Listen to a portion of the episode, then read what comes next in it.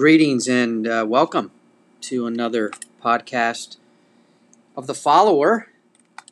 And on this particular podcast, I'm going to invite you to turn to the Old Testament book of Lamentations. Probably one you haven't looked at in a while. Uh, or I could be wrong, perhaps you have. Uh, the book of Lamentations is uh, right after the prophet Jeremiah.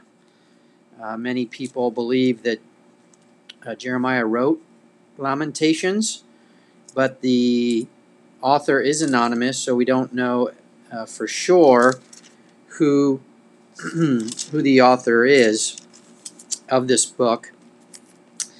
Uh, I read a quote here recently that said, "Learning is our soul's requirement, and suffering." our most persuasive teacher. Learning is our soul's requirement, and suffering our most persuasive teacher.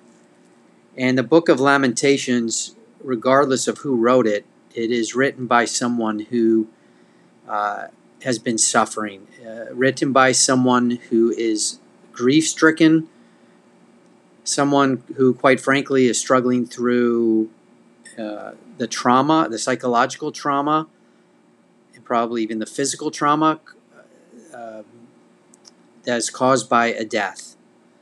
Uh, who has died in this book? Well, Jerusalem, the city. The holy city, the great holy city of God, has been struck down and has fallen. It's been dealt a fatal blow uh, by the Babylonians. And the title of the book indicates that, that this book obviously is a book of tears, of lament, lamentations. And it's obviously, therefore, not uh, the most upbeat or uh, cheerful book in the Old Testament, but one that obviously is worth reading. It's part of the canon of the Bible, and we do well to uh, study it.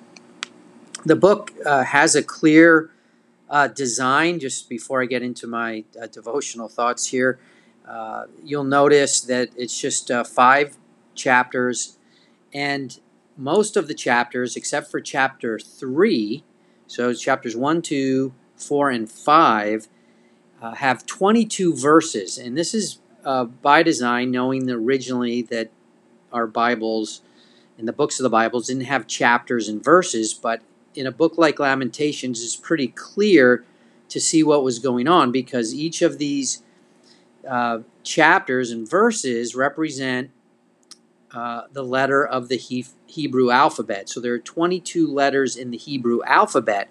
So in each of these chapters, each verse represents one letter of the Hebrew alphabet. It starts with that letter.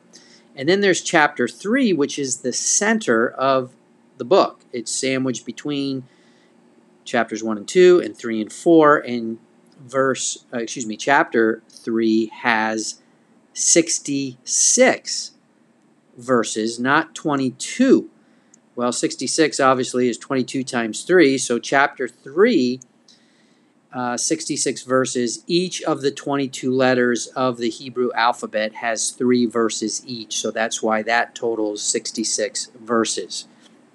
In chapter 3 uh, is uh, clearly the theological center of the book, and the verses that we're going to look at, um, not surprisingly, in chapter 3, are the most well known verses in this book as well. And they give us a sharp, very sharp contrast in what is otherwise a very depressing, discouraging book of despair and darkness and gloom, there is a glimmer of hope within this. And I think that's important for us as we're going to discuss that, that there is always hope uh, for us, even when things seem to be the darkest. There is hope if we are a part of God's family. And I trust that you are. Yes, there is hope for those of us who are children of God, even when our world comes crashing down.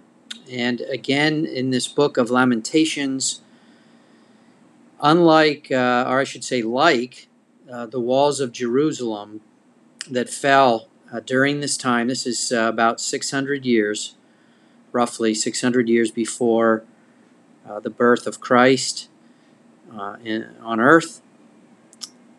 these walls come crashing down, and yet there is hope to be found in the midst of of this um, collapse, if if you will. Makes me wonder and ask questions: What relief can I find uh, from my troubled soul when there seems like there's nothing but darkness uh, and death ahead? And maybe you feel that way, or you know someone who uh, feels crushed or overwhelmed. Lamentations uh, is very graphic in the, the words that are used.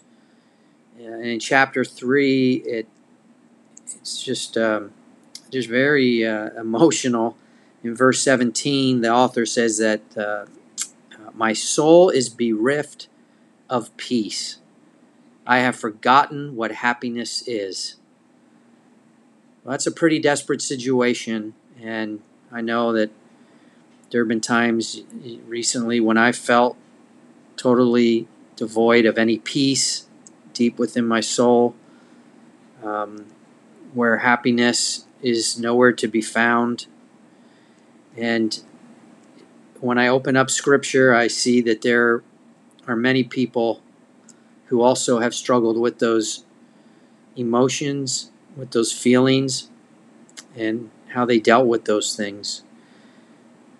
The good news here we find in chapter 3 of Lamentations, where the author says this in verses 22 and 23, which I'm sure you have heard before and are incredibly encouraging words of hope in the midst of what seems like a hopeless situation. It says, The steadfast love of the Lord never ceases. His mercies never come to an end. They are new every morning. Great is your faithfulness. And maybe you've heard that passage before, but never really understood the proper context. Uh, maybe you didn't even know it was found in Lamentations, or you didn't understand, or maybe he didn't know that Lamentations was written during one of the darkest hours, if not the darkest hour, of uh, the history of the people of Israel. And yet there's this hope that the author brings forth to him, not only to himself, but to the readers and also to us these many, many, many years later, that there is hope. And, and I want leave you with these thoughts. If you can remember these words never, never, and every. Never, never, every. The steadfast of the Lord steadfast love of the Lord never ceases. His mercies never come to an end. They are new every morning. And I have found great hope uh, peace and comfort in these words. Never, never, and every. And I pray that you would too, regardless of your situation, or maybe someone you know who seems like their world has, has collapsed and they're crushed in spirit, their souls bereft of peace, they've forgotten what happiness is. Remind them never, never, every. God's steadfast love will never cease, His mercies will never come to an end, and they are new every morning. So I want to encourage you, maybe later today, if you have some time, to to maybe read or take a glance through Lamentations 3 or read the five chapters. Be encouraged by these things. Never, never, every. And keep following Jesus each and every step. He's with us always and loves us. God bless you, and we will see you next time on The Follower.